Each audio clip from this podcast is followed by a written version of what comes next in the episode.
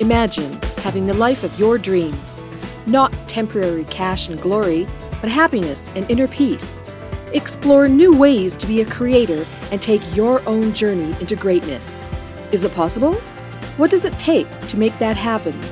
It takes the person known for extreme results. He's called the cage breaker and the ultimate catalyst. Coming back from the brink of death and now crushing it for himself and his clients, this is Your Ultimate Life Podcast with Kellen Fluckiger.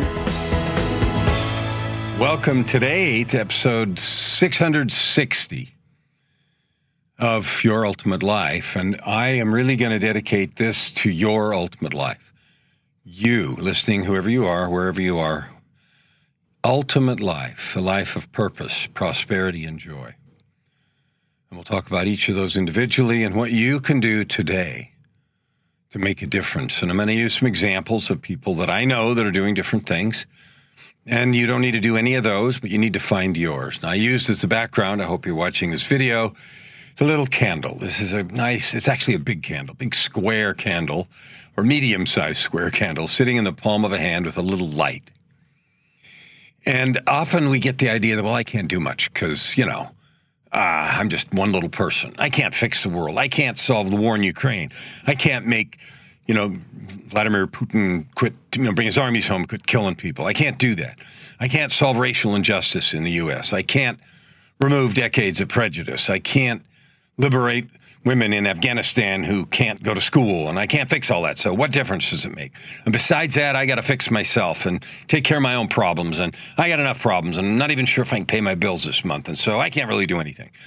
Like, I've heard that speech, some piece of it or some version of it, 100,000 times in my life, sometimes from me,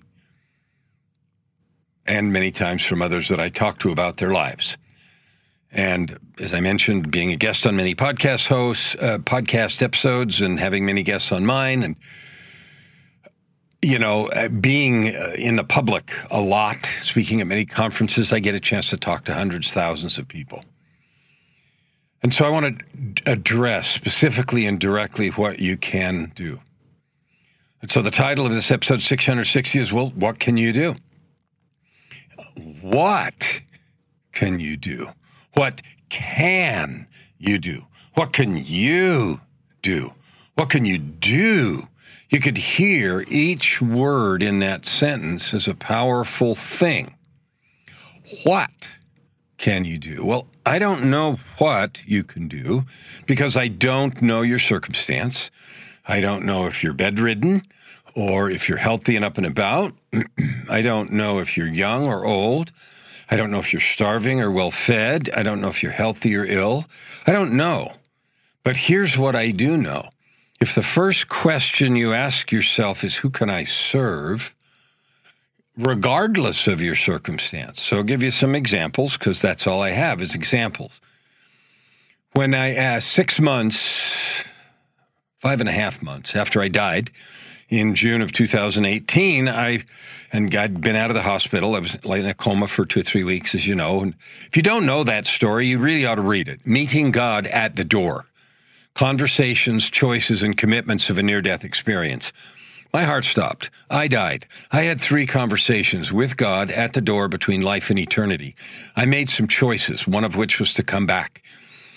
And I was more committed than ever about my purpose. So I know what I can do but I don't know what you can do. Five months later, I found myself back in the hospital with another life threatening illness. The infectious bacteria I had migrated and was in my spinal column and created a big abscess several inches long right at the top between C4 or C2 and T1 or something, you know, way at the top, right up where it can kill you. and it had begun putting pressure on my spinal column and I was paralyzed from the waist down one morning. I woke up and fell out of bed because my legs wouldn't work, and et cetera, et cetera. So I went to the hospital. They did emergency surgery. And then I was in a neck brace and, you know, trying to figure out if I could heal. And they had to get the lethal bacteria out. So I was on a, you know, IV and all the stuff that goes with that. But my point isn't any of that. My point is in that time, where I was fighting for my own life, I was determined to be of service. So I did lives from the hospital bed. not talking about my illness, not lamenting about my sadness, not worrying about anything, but encouraging people, no matter where they were and what was going on, to love their life, love themselves, and to move forward. So that was a tiny example of something I could do. Another thing, now move fast forward to today. We've got this situation in Ukraine. So my wife is looking into some refugee situations, and Canada has invited an unlimited number of people to come. And of course, that's all slow because of visas and checking and this and that and the other. But there's some have already landed and they're here. And so we're looking at, you know, how can we house a refugee for some period of time? So that's what you can do. It depends on your circumstance. But more important than your circumstance, it depends on what are you willing to do? How much are you willing to go out of your way to start a podcast, to love people, to be of service? That's part of that crucible of action to find your purpose. So I can't tell you what to do, but I can tell you to take action. I can tell you to let love lead you. I can tell you to dig in your heart and see what would make you feel good about being in service.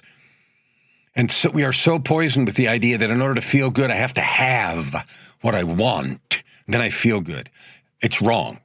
Having what you want doesn't make us happy. Now, you can argue with me all you want. It's fun, it's joyful, money buys access and toys, but it doesn't create happiness. Now, there's a saying that I heard once. It goes like this You can never get enough of what you don't need because what you don't need doesn't satisfy you. I've lived that life more and more and more. Of doesn't matter things, vacations, houses, cars. You don't need all that. So, of course, it's not satisfying. What we need is connection. We need love. We need community. We need compassion. We need service. We need help. That's what we need. That's where your ultimate life lives. So even if you're struggling to find your next meal and your next rent check and pay the electric bill and do the things that some of us struggle to do, do it with love, do it with joy, do it in the context of how who can I help while I do this? And if you go deep in your heart right this minute, you know there's an answer to that.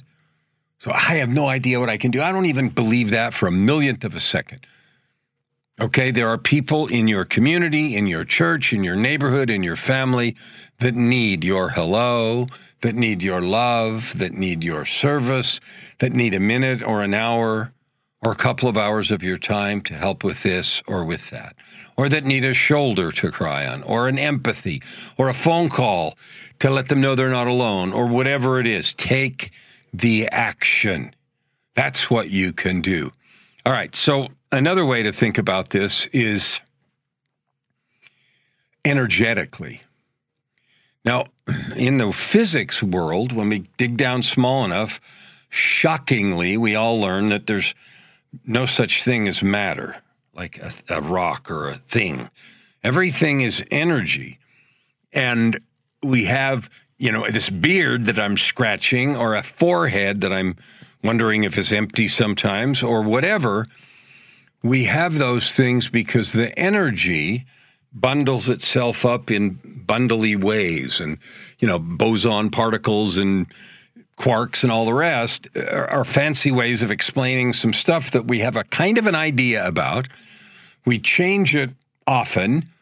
We have a kind of good idea called the standard model of particle physics but it all amounts to the interaction of waves so if it's energy, if energy can coagulate into microphones like the one I'm using, and this beautiful candle and the picture behind me and everything else, then that means energy is real, it has power, and it is the only sum and substance of our existence.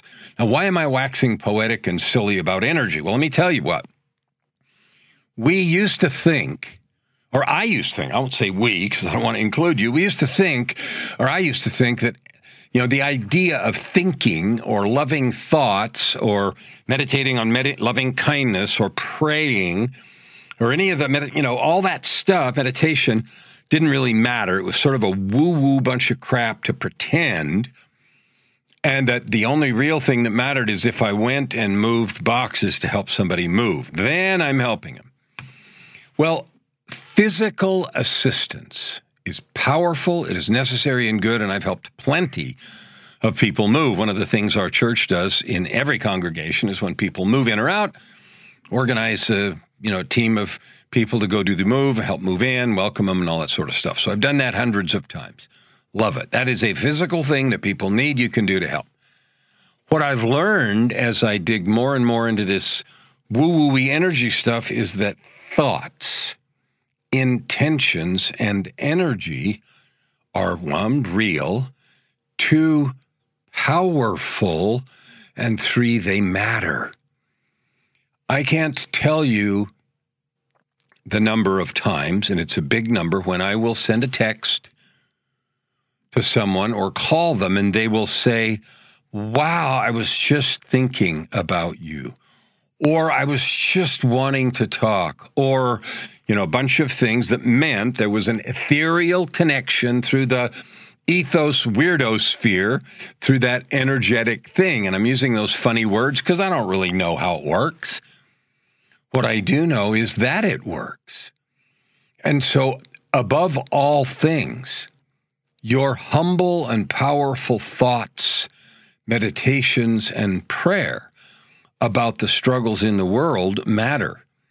Now, I don't know how to quantify it and say so many less bullets were fired in a war or so many less people were injured. But I do know from my own experience that it matters, that people's hearts are lighter and things are felt. There are changes that happen when we access our energetic resources. Now, I don't know how you do that. I use prayer and meditation. You may do whatever you do, but I, I want to assure you that even from a science perspective, it matters.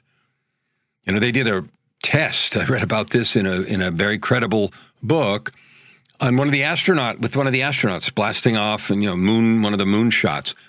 At a certain time every day, that person sat, one of the astronauts sat and concentrated on a series of numbers and cards and things like that. And they demonstrated that even in a ship on the moon to lab on Earth, there was effects akin to remote viewing or telepathy or something that was not, couldn't possibly be explained by chance.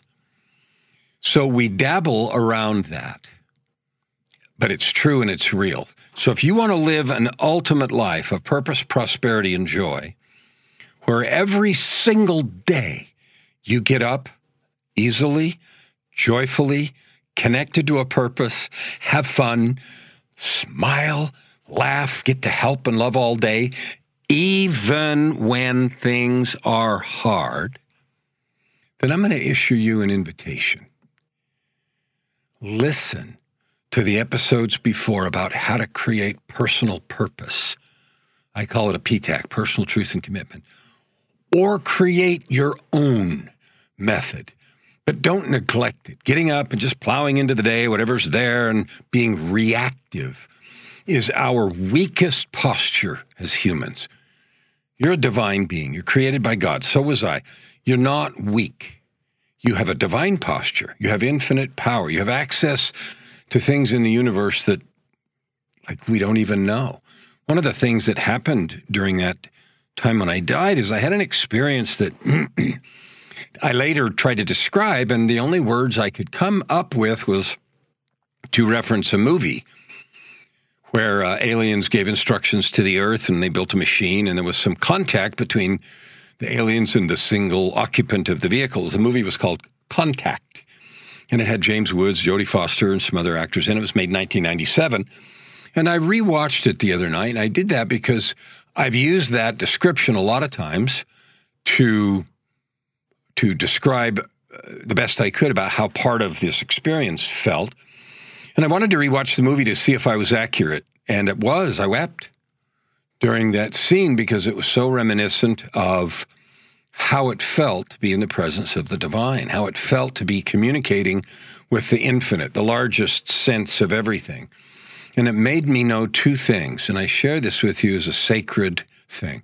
It made me know how small we are compared to the infiniteness of the cosmos and creation. But it also, in a way that's difficult to explain, made me know how important we are, how valuable each one of us is. So you're a divine child of the of God. You're given gifts and talents. You have a purpose and mission for your life that you not only agreed to, but you were excited about. And all the help that you need or that I need is available. And I always say from both sides of that door because the conversation I had took place across a, a doorway, an open door. And so, what can you do? Well, first take action. Determine you're going to create value and you're going to seek purpose, prosperity, and joy not by satisfying self centered desires, but by serving others with your gifts.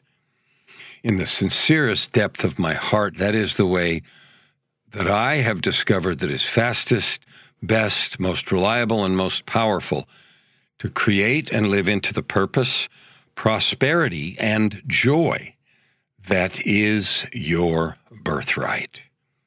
That's how I've discovered and how I share with you to create your ultimate life.